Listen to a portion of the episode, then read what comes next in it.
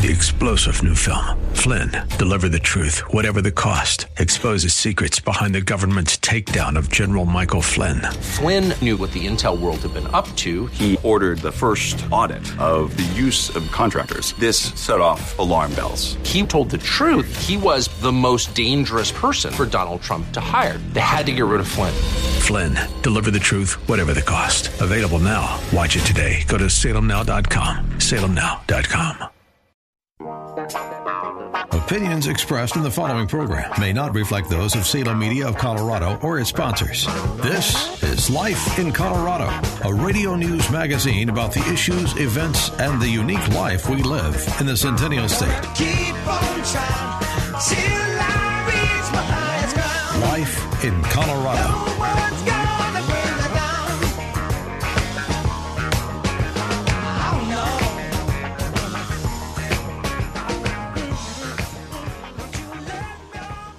And welcome to Life in Colorado. I'm your host, Maria Oliver, and November is Alzheimer's Awareness Month along with Caregivers Month. So we wanted to bring somebody in who could speak a little bit about this deadly disease and also give us some passive understanding. I know that a lot of us view Alzheimer's as just someone just getting old and, and that's just the way it kind of happens, but it's not.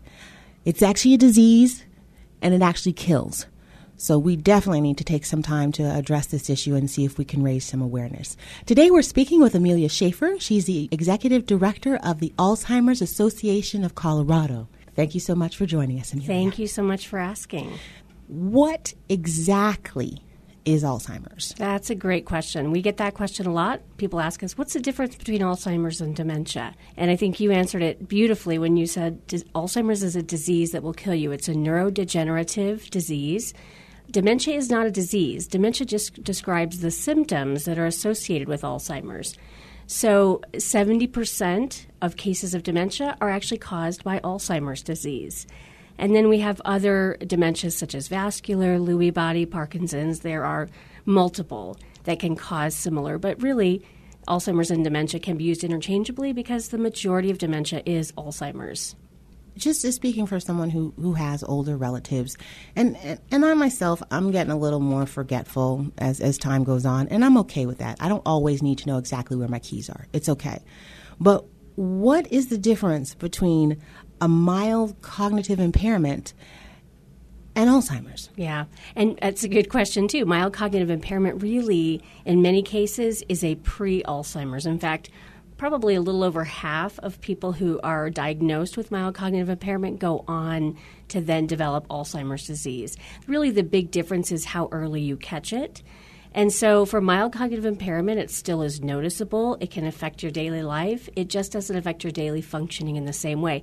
Simple things you mentioned your keys, which um, I think many of us drop things. We forget things. We don't know where we left our phone, our keys, our glasses, our wallet.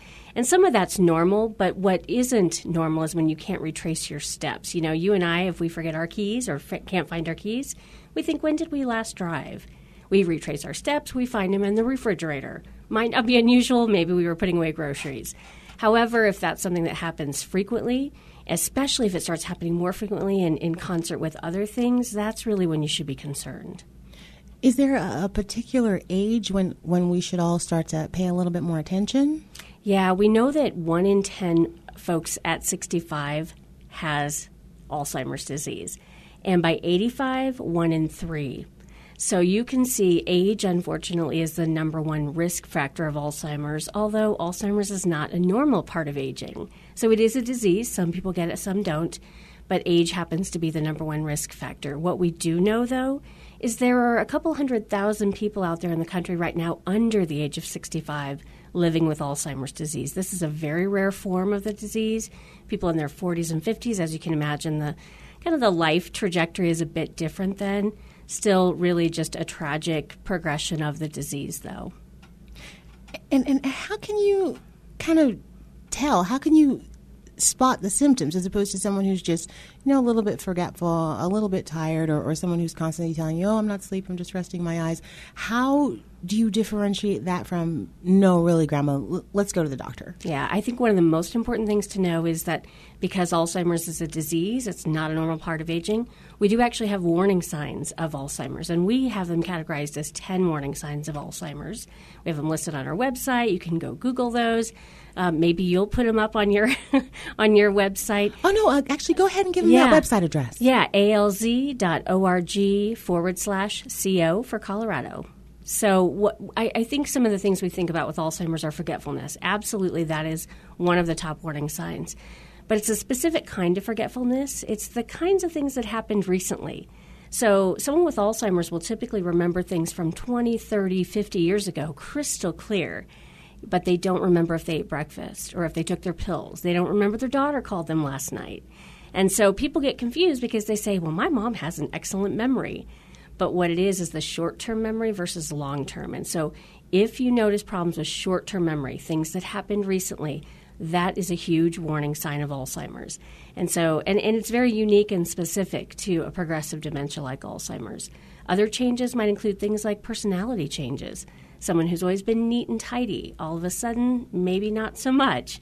Um, you'll also notice some personality changes. People maybe who've been easygoing tend to get a little more anxious and agitated. Uh, they also have trouble with things like balancing their checkbook, things that require abstract thinking in our minds. And I think the biggest piece of this, Maria, is when these are changes from who the person has always been. I think that's probably the biggest change. You know, if someone's always been kind of flaky, then probably that's not a sign of Alzheimer's for them. But if they were always very diligent and conscientious and now they don't seem to remember details, they can't keep track of things, that to me is a huge warning sign. And that's when we tell families to go see your doctor. Okay.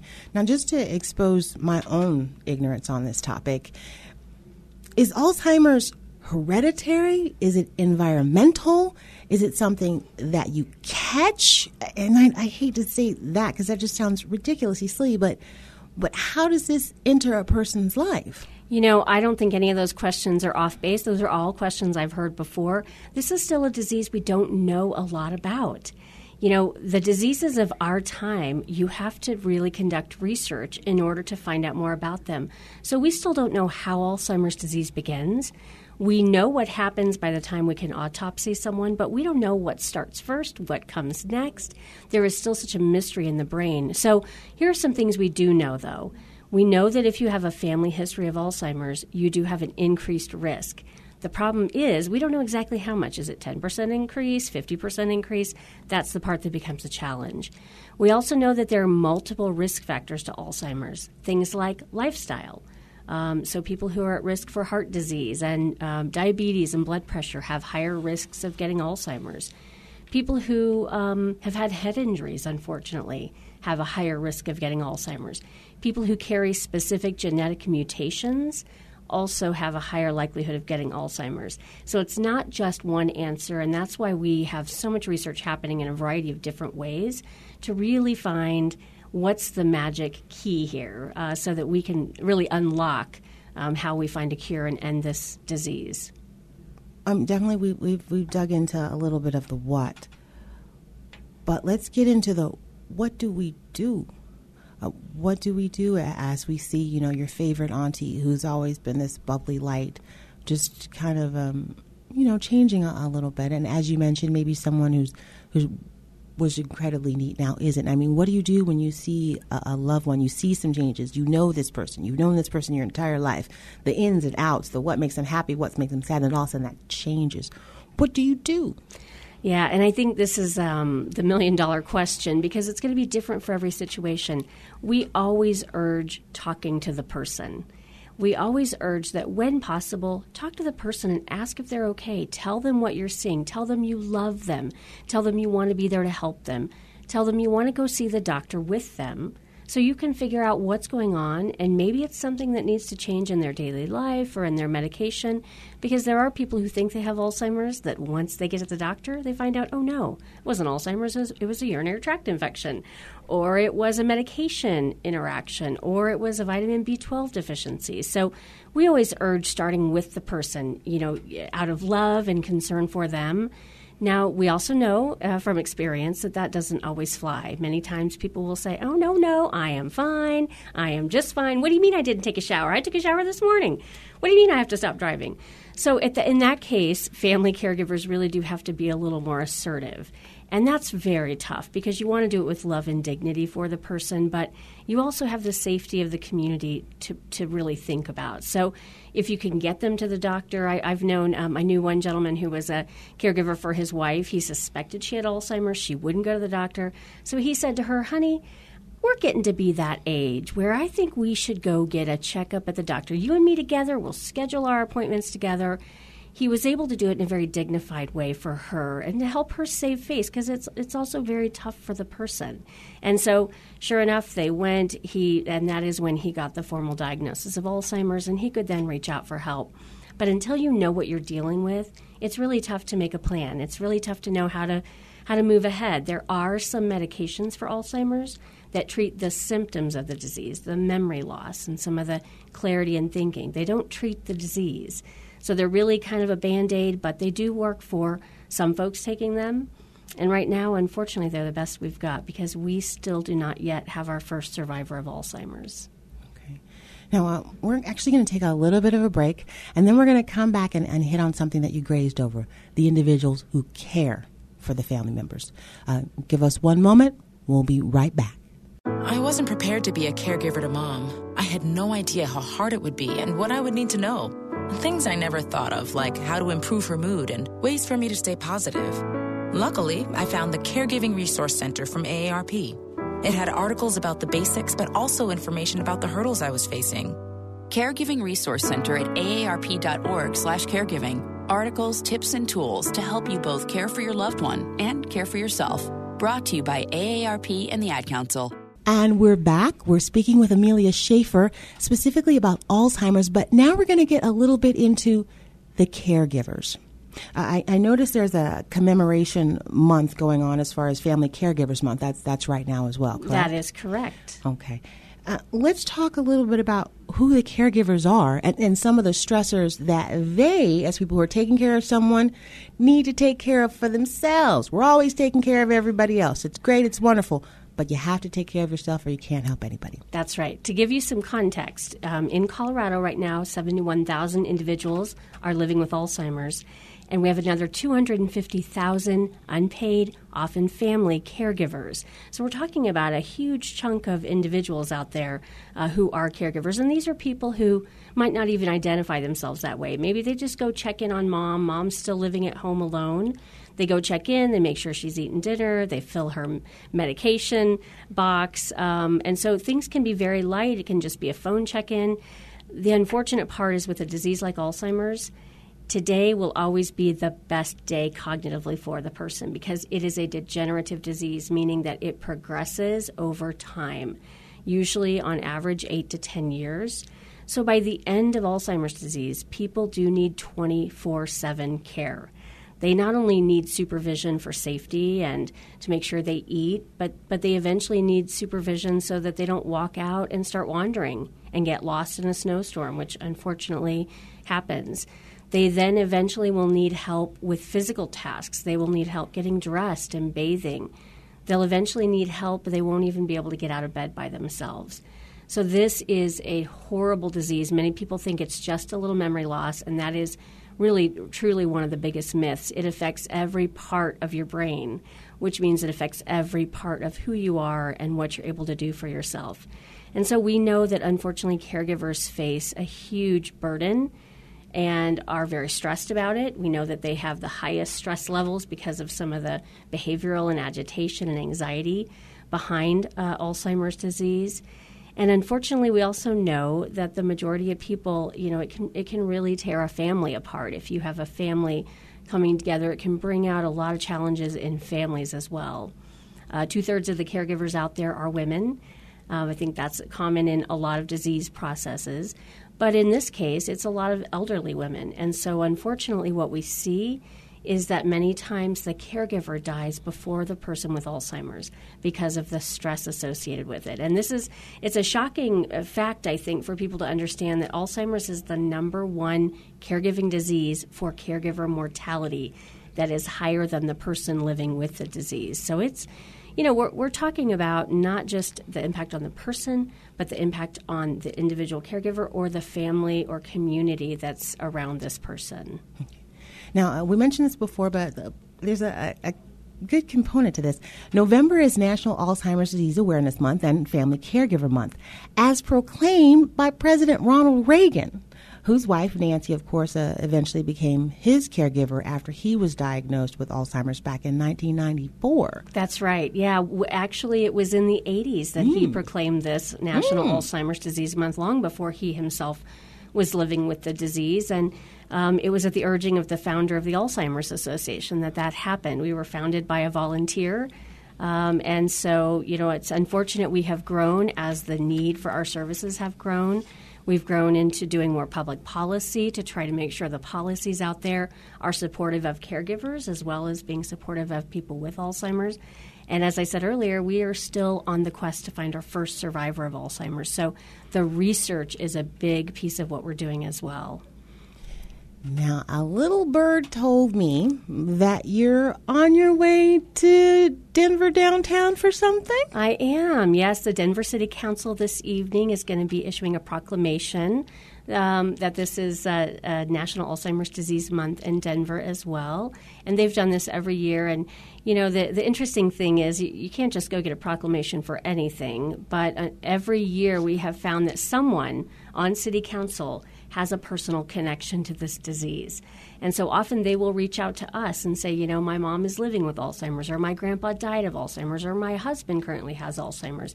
And I want to make sure we honor the Alzheimer's Association and, and really raise awareness about this disease in our community. No, well, tell Mayor Hancock and the folks downtown I said hey.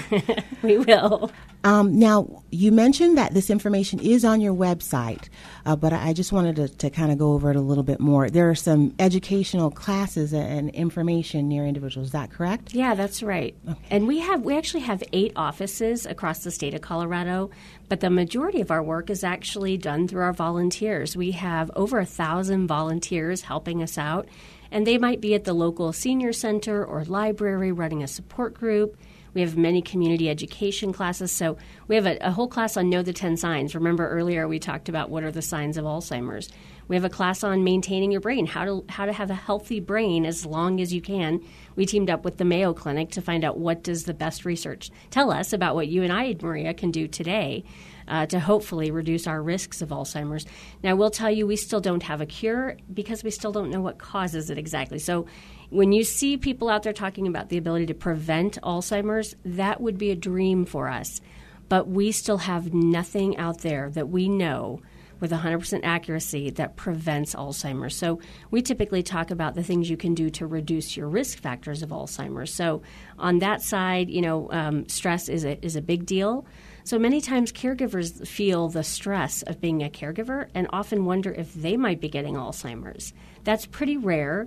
That doesn't frequently happen, but it's truly the stress that can cause memory loss and can cause mood changes and make them feel disorganized. So, you know, I think caregivers have a lot to, to um, learn about what kind of resources are out there for them one of the, the class topics was effective communication strategies. And I think you kind of gave me an example of that between the, the husband and the wife and the hey, come on. But, but could we dig into that a little bit more? Because sometimes it's not so much what you say to someone, but how you say it to someone. That's exactly right. Actually, that's one of my favorite classes because you know, communication makes the world go round, it's what makes relationships work or not work. And it's no different in the relationship with a caregiver and the person they love who might have Alzheimer's. The difference is the person with Alzheimer's is losing parts of their brain that allow them to compensate for some of the challenges in communication. They often can't handle communication going as quickly, so we tell people to slow down. Give one sentence at a time, or ask one question at a time, or give one direction at a time. We tell people to repeat themselves. We have a whole set of communication tips, and you know I've used them all myself as I've worked with people with dementia, and and they appreciate that. Um, they appreciate when someone knows how to communicate. We have a really cool program in the community where we train. Um, people who are at the Museum of Nature and Science and the Art Museum, we train the docents in how to communicate with people with Alzheimer's, and then they put on special activities for people with Alzheimer's, where they are. Um, they don't talk quite as much. They use more visual cueing. They point to the art more. They they make it much more accessible, and so that the person with Alzheimer's can be successful. Because you know, Maria, if I don't feel good, if I'm embarrassed because I can't remember what we were talking about, I'm probably going to shut down and I'm probably not going to want to come here and visit with you any longer. So it makes a huge difference in how we interact with each other. You're a successful sales pro. You're making good money. So what's missing? Do you need something bigger than commissions? Salem Media Group in Denver is seeking an integrated marketing consultant who shares our sense of mission and wants to grow with a great company. We need an experienced, uncompromising self starter who understands selling, marketing, and ad strategies for digital and broadcast. Join our team and fuel that fire in your belly as you work with existing clients and develop new business in the Denver Metro. Go to salemmedia.com slash careers for more. And now we're speaking with Amelia Schafer. She's with the Alzheimer's Association, uh, the Colorado chapter. Let's talk about resources that are available, uh, 800 numbers, websites, places to go, because I, I know, as I mentioned before, when you're a caregiver, you're not really thinking about caring for yourself. So, where can we direct these individuals who may just have some, some starter questions or, or maybe just tipping their toe into getting some assistance? Yeah, I think the two best places to go first is our 800 number, which is 1 800 272 3900. One more time 1 800 272 3900. And this is a 24 7 helpline. They get thousands of questions on this helpline. They get between five and 600 questions just from Colorado every month everything from, you know what, I think I might be losing my memory. Should I be concerned? What should I do? Everything from that to, you know, the person with Alzheimer's is trying to drive. How do I stop them? Because I know that that's going to cause chaos. So they give practical tips. They give, they're really a supportive ear. And you don't have to explain. Once you say they have Alzheimer's or dementia, the people on this helpline understand what that means. They can also help you find local resources. If you're looking, you know, if you're living in a, in a smaller town and you don't know who to go see, if there's a, you want to get your finances in order and you want to know someone who specializes in elder law, we have resource lists on those as well. So it's a great resource, as well as our website, alz.org forward slash CO. This gives you all the specific things you can find here in Colorado. Where can you find one of those Know the 10 Signs classes? Or when's the next communication class? Or what about that one on behaviors and agitation? And how do you handle that? So, um, so I'd say our website and our 800 line, they're accessible 24 7. You get responsive, um, wonderful information. And then we have about 100 support groups across Colorado. So we have that fluctuates depending on how many we have at any given moment. But um, those are great places to get together with a group of people who are either going through or who have been through what you're going through. I find the absolute best advice in our support groups. If I want to know how to deal with an issue like voting, you know, tis the season. Should someone with Alzheimer's vote? This is a question we get. Do they have the right to vote? Does it matter their capacity? What kind of assistance do you give? How much do you help them? You know, three pages of the ballot, how much do you help? So there are lots of questions like that that can be answered in support groups and really just the peers you meet who understand what you're going through. And then the education classes we talked about. And then um, last but not least, we also have fantastic social workers who will help you and understand what you're doing in your family and create a customized plan to know what to do going forward. The important thing to know is that all of our services are free of charge to families. We do not charge for any of them because we are a nonprofit and we rely on the support of our communities. And so, through all the financial support we get, we're able to offer everything free of charge for families. Alrighty, thank you so much for joining us, Amelia. Do you have any, any events coming up anywhere where individuals could, could connect with you? Yeah, we have a few exciting things happening. Actually, for the first time ever here in Colorado, we're having an advocacy day at the Capitol. That'll be on February 28th. This is really a way to lift our voices and lift the concerns for Colorado to legislators about this disease. We want to make sure they're supportive of family caregivers and they're aware of what these communities are facing and what they're going through. So, if you want to learn more, you can call that 800 number we talked about earlier 1 800 272 3900. That's 1 800 272 3900. 1 800 272 3900. Um, and really, that is the great, it's a great uh, front door to everything we do. And so, to find out more about that Advocacy Day and to come down and support and tell people that Alzheimer's is an important cause to support. Um, that that's uh, important. I think the second thing is, you know, we are always pushing for research. We know that to find an end to this disease, we have got to do it through research. So we're trying to get not only funding for research, but also get people involved in clinical trials. And so calling that 800 number can can help you understand the best ways to support research or to get involved in research, whether you have Alzheimer's, you're a caregiver, or you're a healthy participant. That could be you, Maria. Um, so that, that's something we're always looking for. And then finally, a big deal happening in, in uh, Colorado on April 29th is the Rocky Mountain Conference on Dementia. This is a one day for anyone who's interested, whether you're a healthcare professional, you've just been diagnosed, or you're a caregiver. It's a one day. We get together in Denver Tech Center have a plethora of wonderful speakers. It's a really good day to uh, learn a lot about Alzheimer's and um, and really understand uh, what you need to do going forward.